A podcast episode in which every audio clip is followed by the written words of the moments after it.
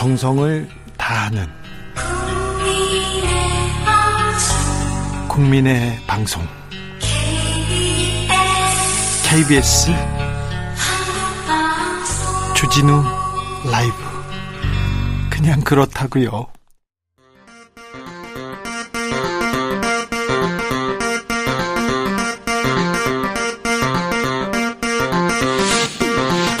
주진우 라이브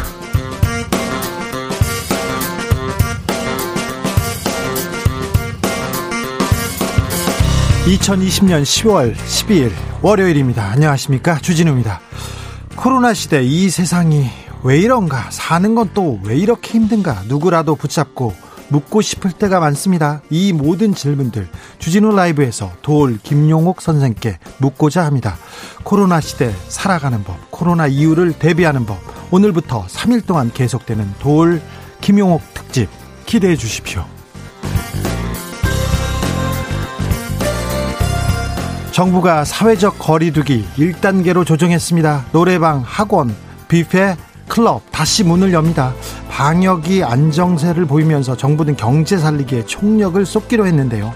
코로나 사태 장기화되면서 전 세계 경제 위태롭습니다. 어렵습니다. 그런데 그 가운데서 대한민국 경제는 선전하고 있습니다. 2분기 경제 성장률이 OECD 1위입니다. 대한민국 경제의 현주소 KBS 최경영 기자와 짚어보겠습니다. 국정감사 아직도 추미애 장관 아들 얘기가 뜨겁습니다. 그런데 라임 옵티머스 사태 새로운 화두로 떠오르고 있습니다. 법사위 정무위 국감에서 치열하게 공방을 주고 받고 있는데요. 법사위 상황 박주민 더불어민주당 의원과 함께 들여다보겠습니다. 나비처럼 날아 벌처럼 쏜다. 여기는 주진우 라이브입니다.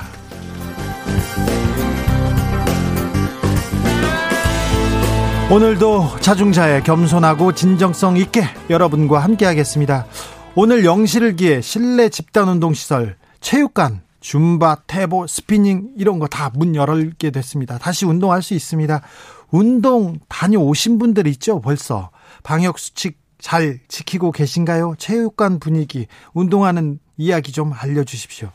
그리고 코로나 시대 살면서 도울 김용옥 선생님께 좀 궁금한 점 있으면 물어보십시오. 오리 형, 왜 그래? 인생이 왜 그래? 사는 건 왜 그래? 뭐든지 물어보십시오. 그러면 도울 선생께서 직접 답해 줍니다. 사연 주시면 만 원의 행복으로 저희가 보답하겠습니다. 모바일 상품권 보내드리겠습니다. 샵 9730 짧은 문자 50원, 긴 문자는 100원이고요. 콩으로 보내시면 무료입니다. 그럼 주진우 라이브 시작하겠습니다.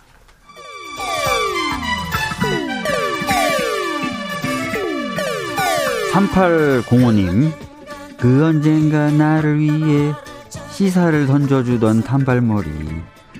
주진우 라이브? 왜 이런 거 저 지키는 거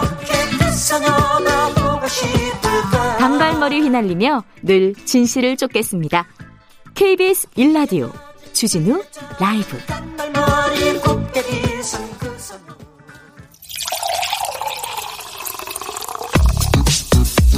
진짜 중요한 뉴스만 쭉 뽑아냈습니다. 주 라이브가 뽑은 오늘의 뉴스 주스. 정상근 기자 어서 오세요. 안녕하십니까? 네, 주말 어떻게 보내셨어요? 네, 주말 잘 보내고 왔습니다. 운동했어요? 운동이요? 네. 아, 그런 건 잘 모릅니다. 체육관 안 갔죠? 체육관 안 갔죠. 체육관 오늘부터 갈 수 있습니까?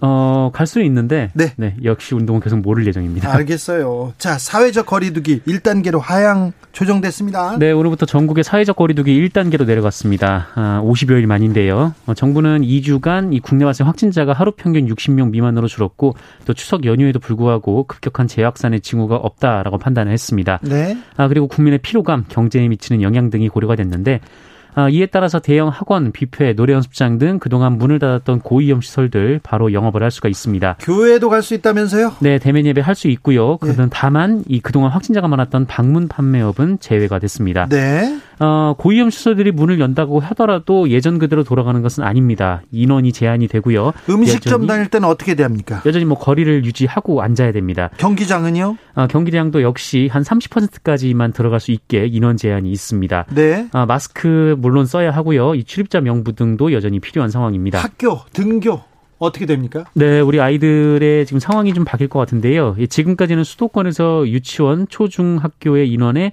3분의 1, 고등학교는 3분의 2 이내에서 등교를 했는데 네. 예, 앞으로 전국적으로 인원의 3분의 2 이내에서 학교에 갈 수가 있습니다. 예. 예. 특히 초등학교 저학년들은 사회성을 기르는데 중요한 시기라고 판단을 해서 중요한 때죠. 네, 주 3회는 등교하도록 했고요. 예. 서울의 경우에는 19일부터 이 초등학교 1학년은 매일 등교하는 방침을 세웠습니다. 이제 초등학교 1학년들 매일 학교 가서 친구들 만날 수 있습니다. 네. 군부대 상황은 어떤가요? 네, 군부대에서는 아주 반가운 소식인데요. 네. 어, 그동안 코로나19 확산 방지를 위해서 휴가와 외출이 통제가 됐는데 증거 잘못 나왔다면서요? 못 나갔습니다. 네. 네, 오늘부터 갈 수 있습니다. 네. 아, 다만 철저한 방역 수칙 준수를 교육을 받아야 되고요. 휴가 복귀 시 확인 절차를 거쳐야 됩니다. 네. 아, 다만 이 시군 구별로 이 집단 감염이 발생한 지역이 있습니다. 여기에 거주하는 장병들의 휴가는 어, 연기가 권고가 되고 있습니다. 9194님이 오늘 헬스장 다녀왔 는데 소독약 냄새가 너무 많이 나서 병원인 줄 알았어요. 운동하니 아이고, 네. 개운해요 이렇게 얘기합니다. 개운하다고요? 운동하니까 개운하대요. 아, 네네.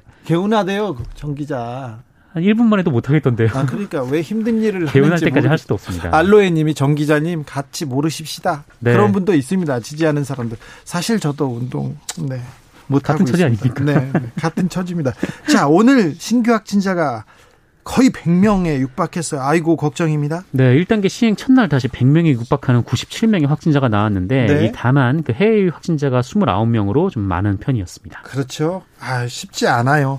어, 지금 한국만 이렇게 확진자를 어느 정도 어, 뭐라고 해야 되나요? 좀 눌러놓고 있습니다. 뉴질랜드 네. 정도 되고요. 전 세계적으로는 지금 2차 가면 아우 심각합니다. 미국, 인도, 러시아, 아르헨티나, 프랑스, 영국 만 명 넘었고요. 지금 미국은 확진자가 800만 명 넘어섰습니다.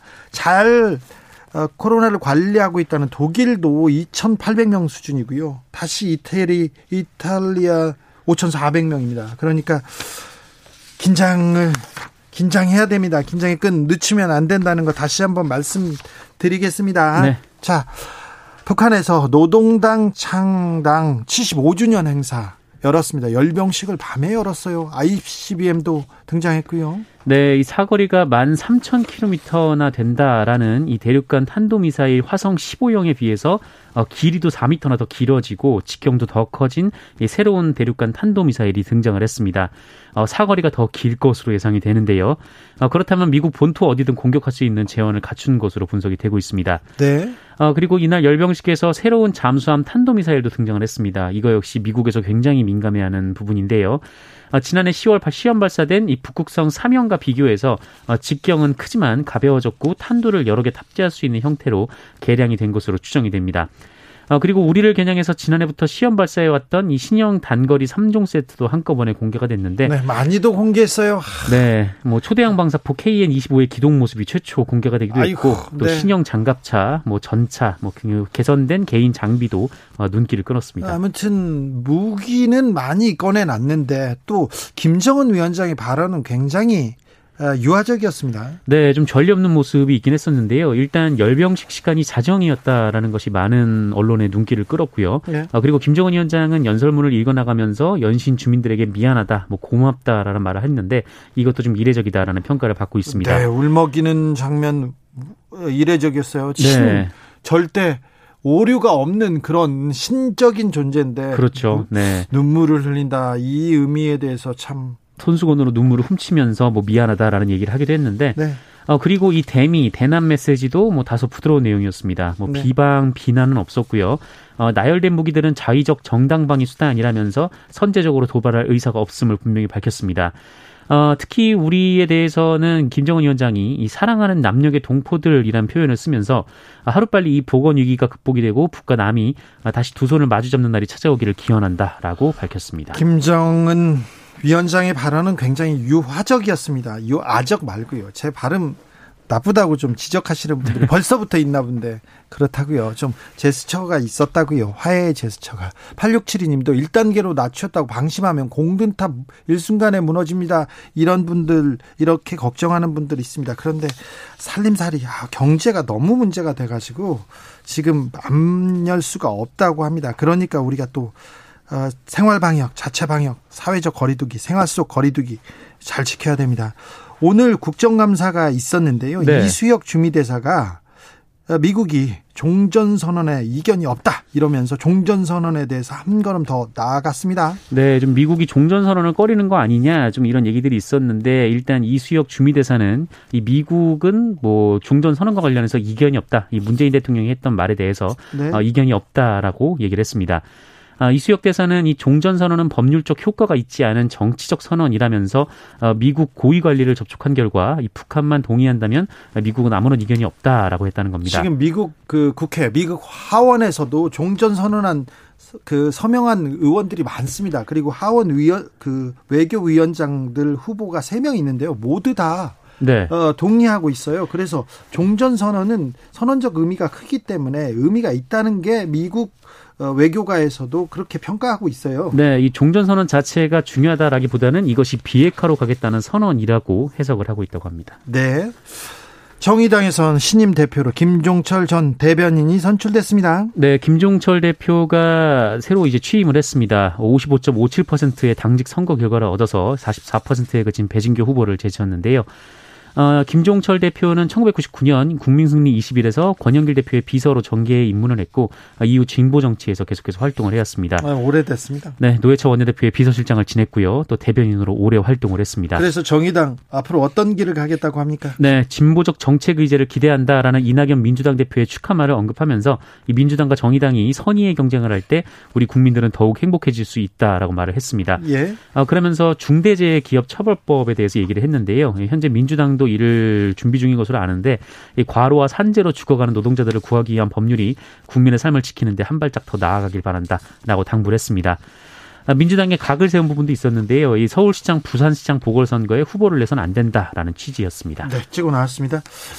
라임 옵티머스 금융 사기 사건이 권력형 비리로 지금 번지고 있다 이러면서 국민의힘이 목소리를 내기 시작했습니다. 네, 이 라임 자산 운용, 이 편법 운용을 하면서 이 부실 부정하게 수익률을 관리해 오다가 결국 환매 중단을 선언했고 네. 옵티머스 자산 운용은 공공기관 매출 채권에 투자하겠다는 설명과는 달리 페이퍼 컴퍼니에 투자해서 역시 환매 중단이 선언됐습니다. 피해자가 많습니다. 네, 국민의힘은 여권이 연루됐을 것이다라고 주장을 하고 있는데요. 어, 김종인 비상대책위원장은 검찰이 수사를 미적댄다라면서 그 윤석열 검찰총장에게 힘을 실어줘야 된다라는 취지로 얘기를 했고 어, 당내 일각에서는 특검까지 거론을 하고 있습니다. 아무튼 이 문제는 검찰 이 명확하게 수사를 해서 의혹이 의혹이 없도록 낱낱 낱낱이 밝히는 게 필요합니다. 그래 이 부분은 왜 이렇게 수사가 속도를 못 냈을까 이런 좀좀 의구심을 가져보기도 합니다.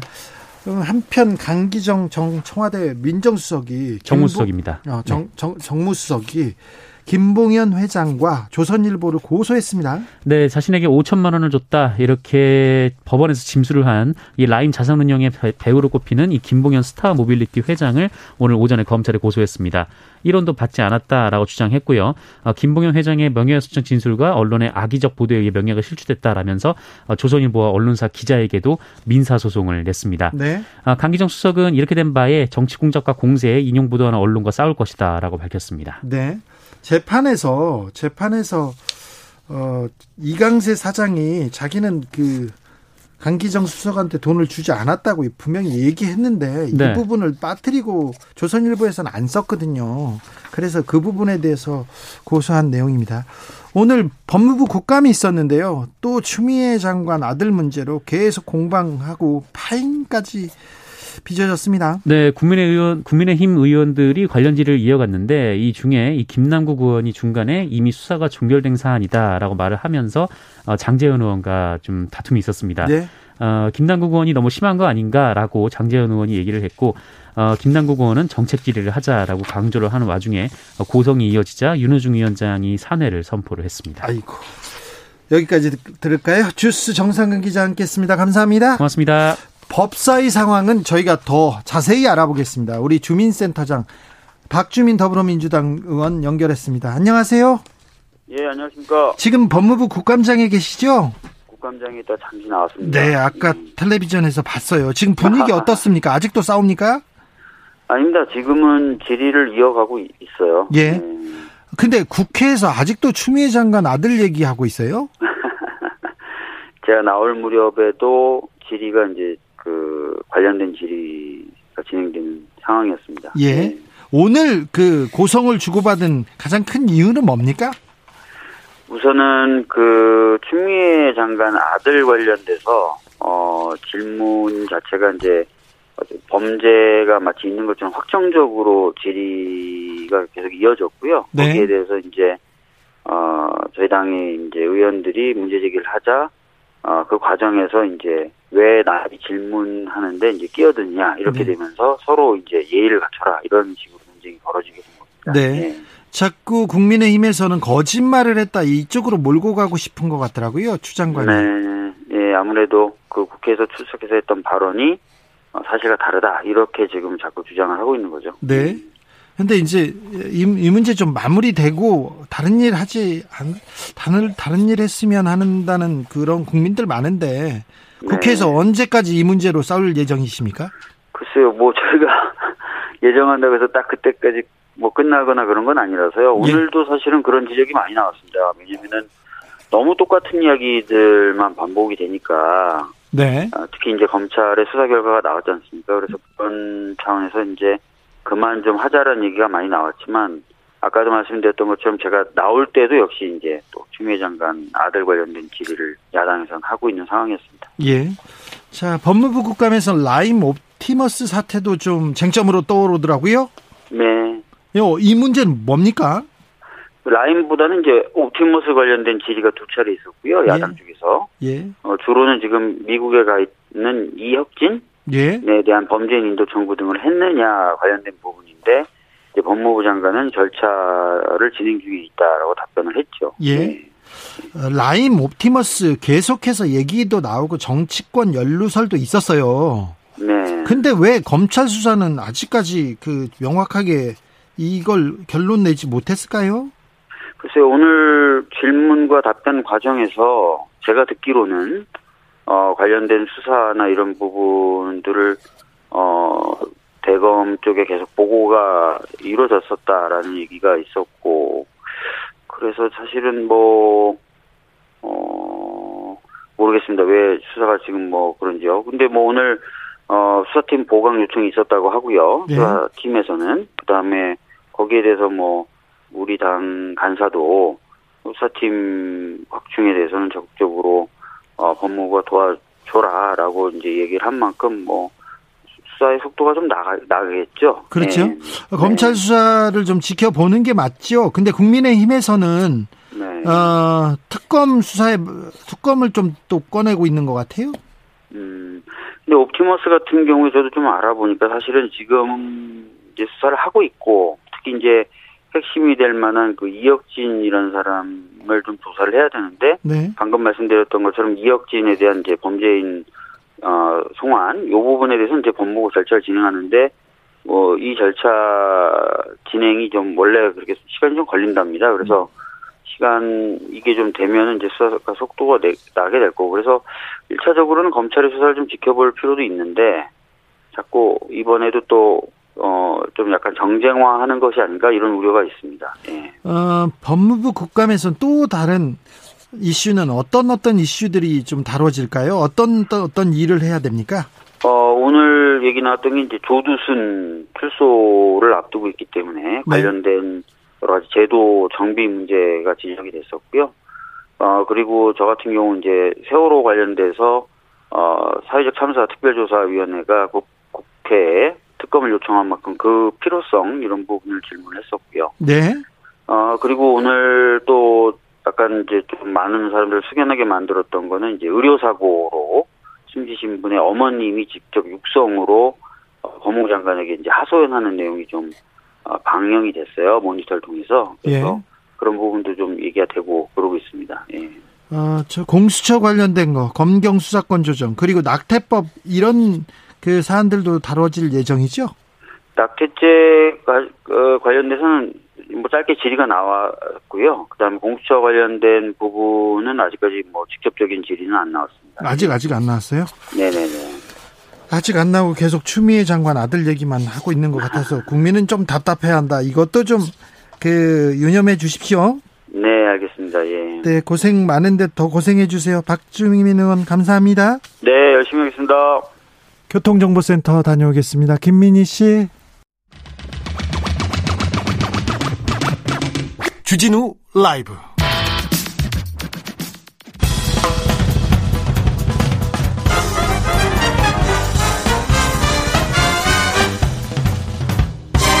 훅 인터뷰. 모두를 위한 모두를 향한 모두의 궁금증 훅 인터뷰. 코로나 무섭습니다. 그런데 먹고 사는 게 더 무섭다. 이런 분들 많습니다. 세계 경제가 몸살을 앓고 있습니다. 그런데 그 가운데 한국 경제는 괜찮다. 경제 성장률이 OECD 중 1위다. 이런 결과가 나왔습니다. 어, 한국 경제 현 상황은 어떤가요? 그리고 세계 경제 앞으로 어떻게 바뀔까요?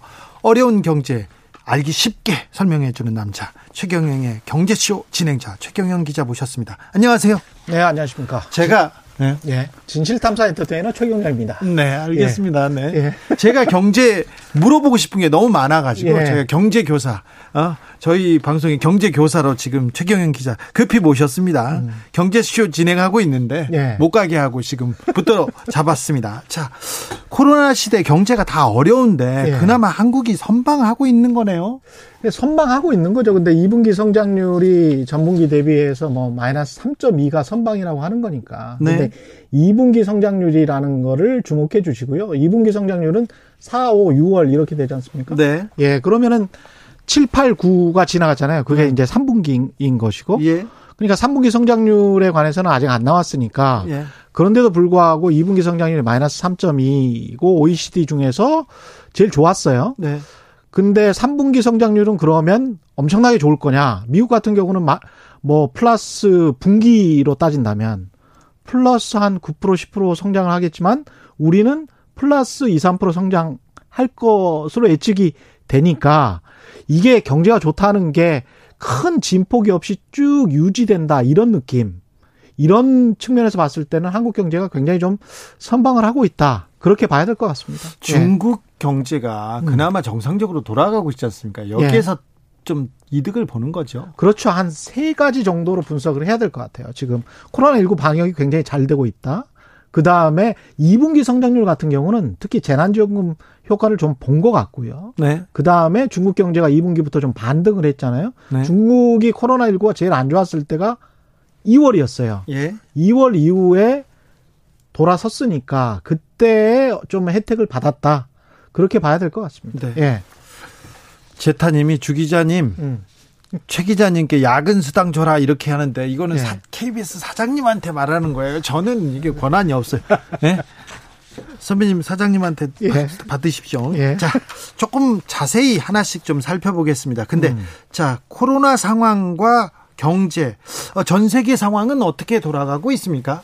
지금 한국이 이 정도 지금 한 자리 숫자잖아요. 예. 예, 100명을 넘지 않고 있는데 하루 네. 확- 확진자 숫자가 그런데 다른 나라들 같은 경우는 일단 살펴보면 미국 같은 경우도 지금 아직도 여전히 5만 명 4만 명, 5만 명 이렇게 그렇게- 됩니다. 네. 특히 이제 동부나 서부의 주요 도시들을 잡고 나니까 중부나 남부에 상대적으로 촌 지역들 있잖아요. 네. 그쪽에서 많이 일어나고 있어요. 그렇죠. 그다음에 영국도 2만 명까지 가고 만 지금 만명 넘었고요. 만명 넘었어요. 프랑스 만 명 넘었고요. 프랑스, 인도, 러시아. 스페인, 유럽 지역만 네. 보면 그렇고 다시. 이탈리아도 5천 명이 지금 다시 다시, 넘고 넘었습니다. 네. 그러니까 이렇게 코로나가 다시 이 확진자가 많아지면은 경제적으로 방역을 해야 되니까 경제 활동 인구가 줄어들 수밖에 없고 그런 측면에서 코로나가 득세를 하면 경제는 쭈그러든다. 예. 그런 상황이기 때문에 우리는 좀 유지를 계속 하고 있다. 아까부터 강조드리지만 그런 측면이 굉장히 강한 것 같고 아까 말씀드렸지만 재난지원금이 분명히 효과가 있었다. 예. 예, 4, 5, 6월에는 우리가 왜냐하면 4월에 재난지원금이 4월 말인가 국회 의결 통과가 됐을 거예요. 네. 그다음 5월부터 지급이 됐으니까 그때 2분기 때는 그게 있었는데 7, 8, 9 이번에 3분기 때는 그게 좀 없었던 것들 그런 것들 때문에 제가 보기에는 경, 경제 성장률이 7, 8, 9월에는 뭐 다른 나라들과 비교했을 때는 그렇게 큰 폭으로 반등할 것이다. 그렇게 보지는 않습니다. 네. 예. 우리나라만 이 코로나를 지금 두 자릿수로 좀 잘 잡고 있어서 예. 방역이 경제 방역을 잘해서 경제 선방까지 이어지는 거 아닌가 이런 생각도 해보는데요. 음. 김지희님께서는 한국 경제가 좋다고요, 와닿지 않는데요, 이런 의견 그렇죠. 주셨어요. 그런데 마이너스 3%도 작년에 비하면 그 재작년에 비하면 엄청난 후퇴고 어려움이거든요. 그래서 그렇죠. 예. 국민들은 이제 어렵다고 경제 살려내자라고 얘기할 거예요. 음. 어, 외신들은 어떻게 우리 우리 우리나라를 어떻게 보고 있습니까? 그 그게 좀 수치상으로 나온 것도 있나요? 네, 외신들이 어떻게 보고 있는가 이것보다는 외신들이 어떻게 보는가에 따라서 우리가 일희일비할 필요는 없을 것 같아요. 네. 외신들은 굉장히 좋게 보는 거는 사실이지만 네. 사실이지만 제가 보는 거는 주식시장 왜냐하면 주식시장은 기본적으로 그냥 경제 전체를 평가하는 거예요. 네. 미래 어떻게 될 것 같다. 아무리 돈이 많이 풀렸다고 하더라도 주식 그 주가 해당 기업들의 총합이기 때문에 그 기업들이 계속 미래 엉망진창일 것 같다 그러면 주가가 높아질 일이 없죠. 예. 그런데 우리 같은 경우에 작년 이맘때 지금 10월 12일인가요 오늘이? 예. 작년 이맘때가 한 2060이었어요. 예. 종합주가 지수가. 네. 지금 오늘이 2,400이 좀 넘죠. 네. 그리고 3월에 가장 많이 빠졌을 때가 우리가 보면 1,400 수준이었어요. 네. 그때 대비해서 보면 60%가 넘게 지금 올랐죠. 상승을 한 겁니다. 네. 이런 저런 것들을 감안을 했었을 때는 가장 큰 바로미터는 주식시장이 돼야 되는 것이고 네. 안정성이라는 측면에서 봤었을 때는 역시 국채 외국인이 예. 정부의 국채, 한국의 무슨 회사채, 그 다음에 금융기관의 어떤 채권 이런 거를 어느 정도의 가격에 인수해 가느냐 그게 굉장히 중요합니다. 네. 근데 그게 굉장히 좋았잖아요. 지난 9월에 중순이었죠. 우리 한국 외평채 국채를 미국 달러로도 팔았고 유로로도 팔았는데 유로로는 마이너스 금리가 나왔단 말이죠. 네. 그 유- 그건 무슨 말이냐면 유럽에서 한국의 정부 채권을 사가고 5년 후에 돈을 한 200만 불 정도를 200만 유로 정도를 더 주는 거예요. 예. 그거는 그만큼 한국의 신용도가 높다. 네. 그리고 금리 역시 미국 달러로 표시된 거 같은 경우도 미국 기준금리에다가 더해서 50bp 0.5%밖에 더하지를 않았거든요. 그것도 사상 최저 수준으로 국채를 발행한 것이기 때문에 굉장히 좋습니다. 그런 그런 상황에서 수출입 은행도 똑같이 이렇게 채권 발행에 성공을 했단 말이죠. 그런 것들을 보면 외국인이 우리나라의 채권을 그 정도로 평가를 하고 있다. 불안해할 이유는 없죠. 그러면 어 저기 청취자들 궁금해하는데 예. 주식 시장 안정적으로 상승할 것 같습니까? 주식 시장은 안정적으로 상승. 지금 가장 중요한 것은 가격이에요. 예. 그러니까 언제나 가격을 봐야 되는데. 근데 주식 시장 같은 경우는 2,400이면 많이 오른 가격 아닙니까? 예. 그래서 지금 당장 안정적으로 상승할 것 같다. 저는 지금 신규 매수자라면 지금은 약간 좀 망설여야 되는 시기. 지금은 좀 관망하고 기다려야 예. 될 시기. 예. 부동산 시장은 어떻습니까? 저는 그것도 역시 가격이라고 보는데 예. 그게 지금 가령 20, 저 문재인 정부 초기 때 반포에 있는 아파트 같은 경우에 한 17억, 뭐 한 84, 전용 면적 84제곱미터가 네. 17억, 18억 했던 게 지금 27, 8억을 넘어서 뭐 30억까지 됐잖아요. 너무 많이 올랐어요. 그렇죠? 근데 15억 이상의 아파트에 관해서는 대출을 하지를 않아요. 예. 그럼 대출을 못 하게 돼 있지 않습니까? 그러면 예. 자기 자본으로만 예. 자기 돈으로만 30억 원 아파트를 전용 면적 84제곱미터를 사야 된다는 이야기죠. 네. 거기에 수익률이 얼마나 될 것이냐. 양도세, 그다음에 보유세 강화됐죠. 양도세는 전혀 인하되지 않았죠. 그럼 일가구 일주택자라고 하지 하더라도 자기 집이 아닌 다음에는 이걸 투자 관점으로 접근할 수 있겠느냐. 네. 거의 힘들다. 지금 매수 매도 거의 거의 예. 끊기고 있지 않습니까? 거의 힘들다. 그래서 진짜 부자들은 자기 자본 수익률을 많이 계산을 하기 때문에 그러니까 대출이 안 된 자기 돈으로 얼마가 들어가서 그게 얼마의 수익을 얻느냐 그걸 계산을 하기 때문에 15억 이상 아파트 같은 경우는 지금 대출이 전혀 안 되는 상황이니까 예. 주택담보대출은 안 되는 상황이거든요. 그런 상황에서 얼마나 많은 수요가 있을까? 라고 생각을 해본다면 그리 수요가 많지 않을 것이다. 라는 그런 생각입니다. 낙관할 수 마냥 낙관할 수 있는 상황은 아닌 것 같아요. 아무튼 그럼요. 전체적으로 어려워 어렵다는 사람 많고요. 소상공인들은 막 죽겠다는 그렇죠. 소리도 있고요. 예. 그래서 이제 그런 것들을 좀 봐야 되는데 미래 전망을 볼 때 우리가 가장 단순하게 정부, 가게 다 빼고 하나만 꼽아라라고 하면 저는 PMI를 꼽습니다. PMI요? 예. 구매자 관리 지수를 뽑는데 구매자 관리 지수는 대부분 대기업 위주로 설문 조사를 한 거예요. 그러니까 구매 관리 부장들한테 당신 앞으로 재고가 어느 정도야? 그리고 경기가 좋아질 것 같아? 그러니까 앞으로 재고 뭐 물량을 늘릴 거야? 앞으로 뭐 얼마나 더 살 거야? 이런 거를 물어보는 거예요. 그러면 그 사람들한테 경기가 좋아질까 나빠질까를 물어보잖아요. 그러면 경기가 좋아질 것 같다는 사람들이 50 이상이면 아 좋은 거고 네. 나빠질 것 같, 50 이하다. 그러면 좀 나쁜 거고 이런 네. 상황이거든요. 그런데요. 근데 우리나라 같은 경우는 가장 안 좋았을 때가 지난 3월, 예. 4, 월이었네요 41.6이었어요. PMI 지수가. 네. 근데 지금은 추세적으로 보면 49.8, 9월에 49.8까지 올라왔습니다. 예. 50 바로 밑에 네. 턱 밑까지 올라온 거죠. 그러니까 대기업은 좋아지는 방향으로 이렇게 쭉 가고 있다. 이제 괜찮다 이렇게 보고 어, 구매하고 자재를 지금 쌓아놓고 있는 형편이네요. 그렇죠. 조금 조금씩 가고 있다. 예. 그런 상황이고 예. 그런데 이게 PMI의 보충적 개념을 왜냐하면 대기업 위주라고 했잖아요. 예. 그래서 실질적으로 서민들, 중소 자영업자들 우리가 한 560만 명 된다고 하는데 그 다음에 이제 영세 중소기업인들, 그 다음에 전통시장 이런 것까지 합해 보면 제가 보는 지수는 소상공인 시장 진흥공단에서 이야기를 하는 BSI라는 게 있어요. 그러니까 경기 이것도 뭐 일종의 이제 체감 경기 지수죠. 네. 이것도 설문조사로 하는데 이것도 3월이 제일 안 좋았어요. 3월이 29.7이었는데 제가 아까 그 재난지원금 돈을 좀 풀었을 때 예. 어디에서 가장 좋았을 거 이쪽이 가장 좋았습니다. 아 그렇죠. 그러니까 5월에 돈을 풀었을 때가 88.3까지 올라가요. 오. 매우- 3월에 29.7인데 네. 근데 지금은 9월이 54입니다.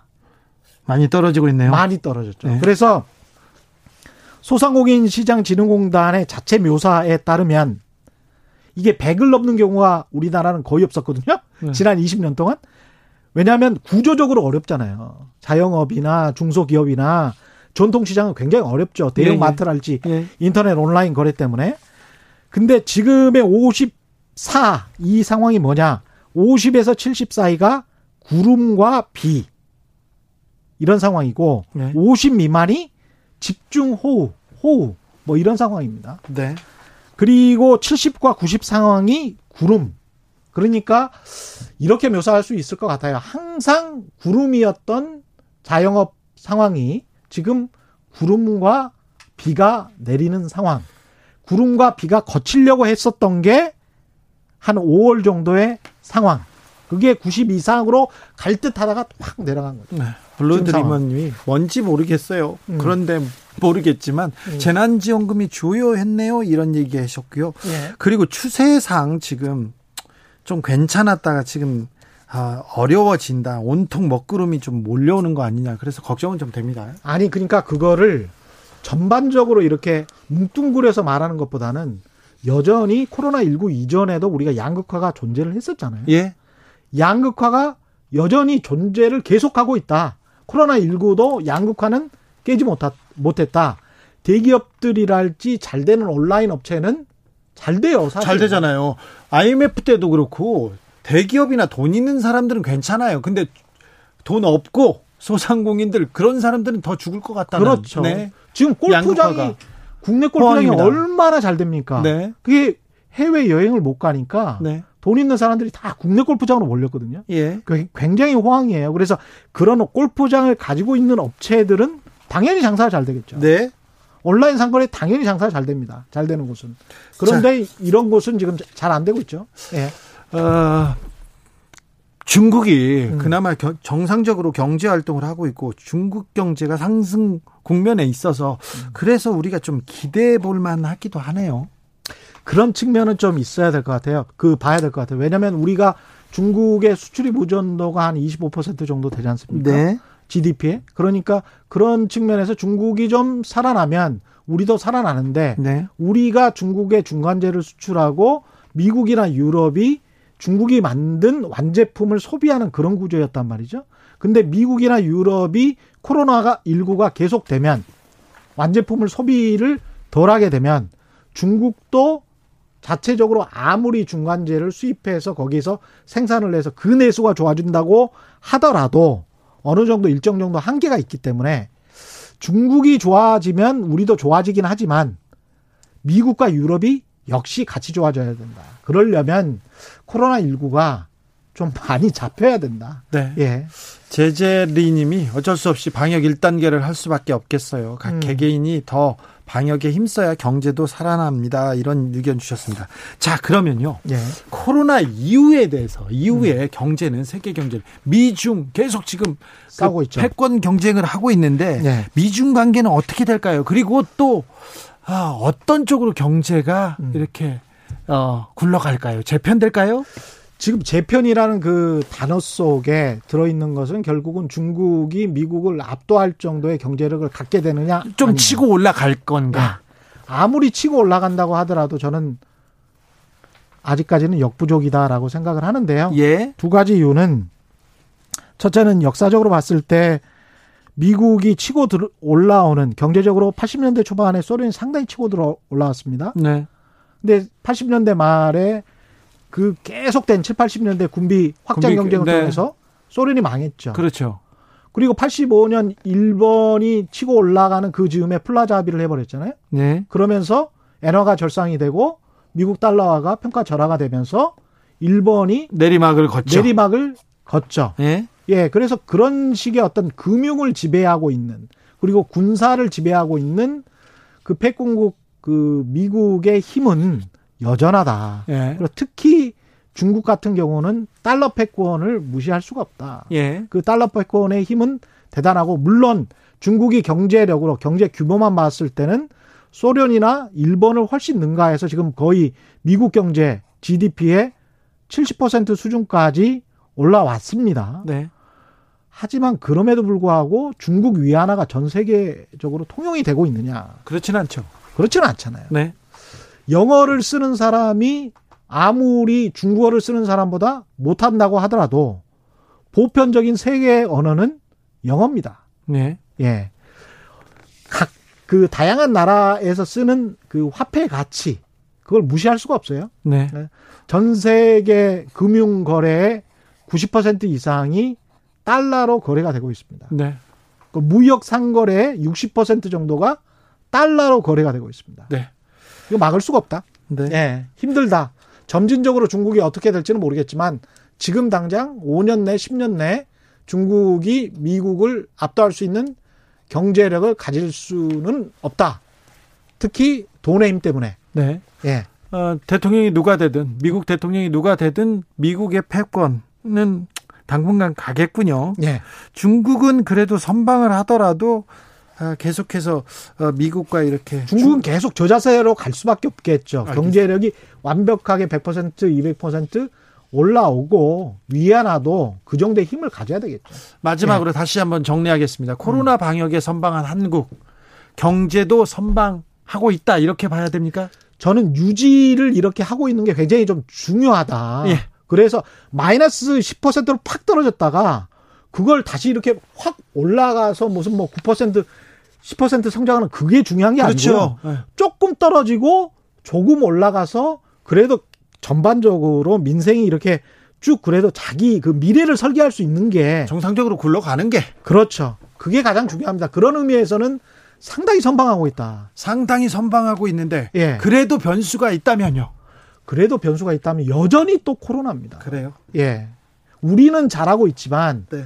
우리가 지금 잘 그 모르고 있지만 서울이라는 도시가요. 코로나 19 이전에 저 이 아시아 주요 허브 공항 중에서 직항이 한 159개 도시로 바로 가는 나라예요. 예. 이 서울이라는 이 허브가 대단한 나라인데 그게 싱가포르랄지 홍콩이랄지 이런 것보다 훨씬 높습니다, 지금. 그래요. 그런 상황에서 코로나19 방역 때문에 돈, 사람, 상품이 거래가 되는 거거든요. 네. 무역이라는 건. 네. 근데 돈만 거래가 되는 상황이잖아요.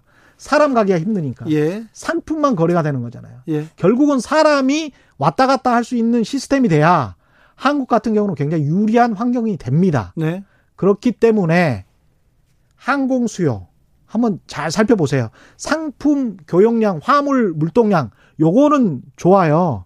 근데 사람의 그 왔다 갔다 하는 이 이동 예. 이거는 여전히 막 그 거의 10분의 1 수준이거든요. 네. 그게 좀 살아나야 됩니다. 예. 알겠습니다. 지켜보겠습니다. 지금까지 최경영의 경제쇼 진행자 최경영 기자 모셨습니다. 감사합니다. 고맙습니다.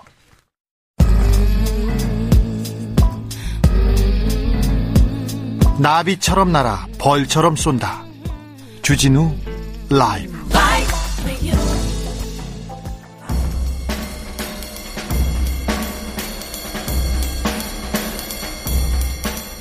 느낌 가는 대로 그냥 고른 뉴스 여의도 주필.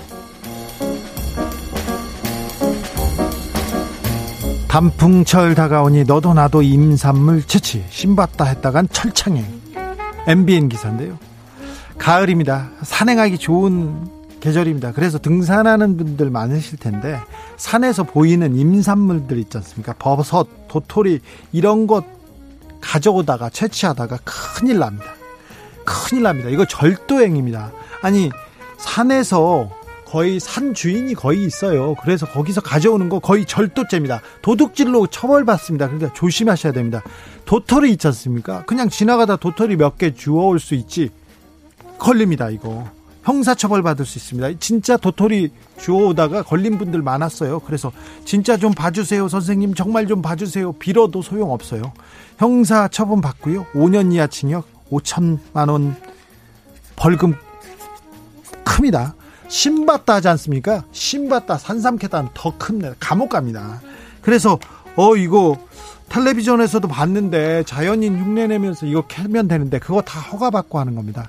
자 버섯 또 따면 안 됩니까? 안 됩니다. 독버섯도 따면 안 됩니까? 안 됩니다. 독버섯은 가지고 가면 죽어요. 잘못하면 죽습니다. 밤은요, 밤도 안 됩니다. 다른 것도 다 안 됩니다. 산에 산행하고요. 그냥 갔다 그냥 오셔야지.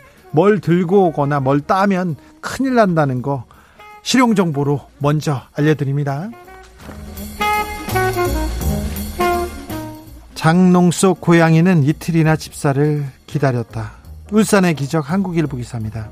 울산 주상복합 아파트 화재 사건 있지 않습니까? 며칠 지난 아, 이제 주민들이 다시 집을 찾았습니다. 그래서 뭐 하나 이렇게 들고 올 나, 나올 물건이라도 좀 건져보자. 추억 담긴 사진이라도 하나 찾자 그러는데 온전하게 남은 물건이 별로 없다면서 참담한 표정으로 둘러보기만 했다고 합니다. 그런데 10년을 키웠다는 고양이가 장롱으로 숨었어요. 불이 나고 무서우니까 장롱에 숨었다가 근데 며칠 만에 살아 돌아온 거예요. 그래서 어, 주인 주인이었죠. 화재 당일날 너무 급박해서 가족과 몸만 빠져나왔는데 그래서 두고 온 그 고양이 때문에 죄책감에 잠을 이루지 못했는데 너무 감사하고 감사하다면서 말을 잊지 못했습니다. 댓글에서도 민키야 정말 다행이야 잘 얼마나 무서웠을까 하면서 어, 무사 귀환을 축하하고 있습니다.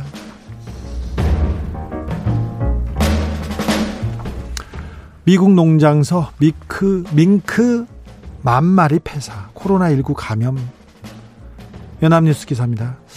밍크가 네덜란드 스페인에서 또 이런 경우가 있었어요. 집단으로 감염됐다 코로나에 감염됐다 집단으로 숨지는 경우가 있었어요. 근데 미국에서도 그렇답니다. 어, 농장 직원이 코로나19 확진 받았는데 이 받은 이후에 밍크에서도 이 바이러스가 발견됐어요. 그러니까 인간이 밍크한테 코로나를 옮긴 것 같습니다. 밍크들이 처음에는 숨쉬기가 힘들어서 입을 벌리고 숨을 쉬더라요. 그 다음에는 콧물을 흘리고 그 다음에 그렇게 죽어갔습니다. 어린 밍크는 무사한 반면에 늙은 밍크가 많이 희생됐다고 합니다. 한국하고 똑같죠? 아니, 아니, 한국이 아니라 인간 세계하고도 똑같죠? 스페인에서도 이런 경우 있었거든요. 그래서, 아, 인간이 코로나를 또 동물한테 옮겨 옮기는구나 그래서 죽게 하는구나. 그래서 좀 더 마음이 아프고 또 미안하기도 하네요. 광화문 집회 참석 숨긴 청주 70대 구상권 7천만 원 물어낼 판 한겨레 기사입니다. 광화문 집회 광복절이었습니다. 광화문 집회 참석했는데 계속 진단검사 받으라고 했는데 안 받는다고 그랬어요. 그런데 나중에 보니까 다른 분한테 옮겼어요. 그래서 주변 가족 7명이 감염됐습니다.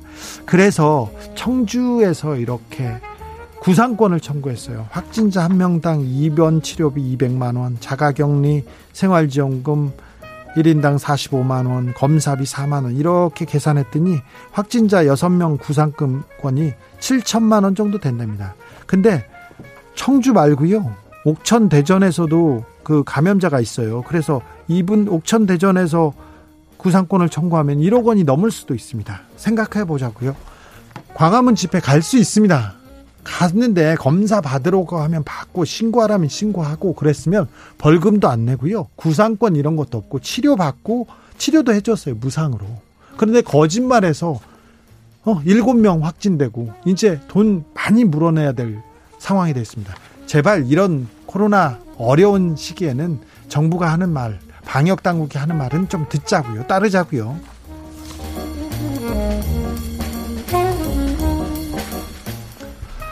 트럼프 면역 생성 주장에 해로울 수 있는 정보 트위터에서 경고 딱지 세계일보 기사입니다. 도널드 트럼프 대통령이 코로나 감염에서 지금 이겨냈다고는 합니다. 이겨냈다고는 하는데 아직 명확한 상황이 아닌데 본인이 면역이 생겼다고 주장하고 있습니다. 그래서 트위터에다 뭐라고 썼냐면요. 어제 백악관 의료진이 전체적으로 전체적이고 완전한 승인이 있었다. 내가 코로나에 걸릴 수 없고 면역이 생겼다는 얘기고요. 퍼뜨릴 수 없다는 의미다. 아주 좋다. 이런 얘기를 했는데 이 얘기를 하자마자 이거는 굉장히 위험한 얘기라고 코로나19와 관련돼서 해로운 잘못된 정보라면서 해당 트윗을 숨김 처리하고 경고 딱지 딱 붙었습니다.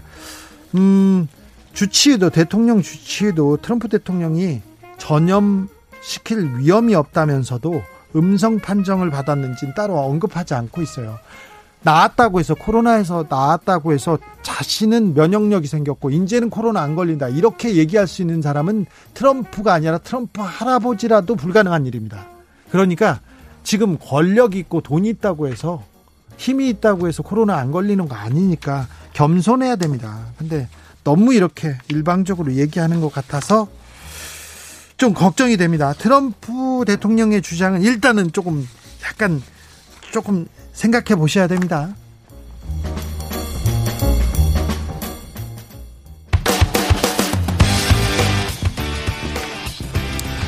Third Eye Blind의 Semi Life 들으면서 저는 잠시 쉬었다가 6시에 돌아오겠습니다. 2부에서는 돌 김용옥 특집 준비되어 있습니다.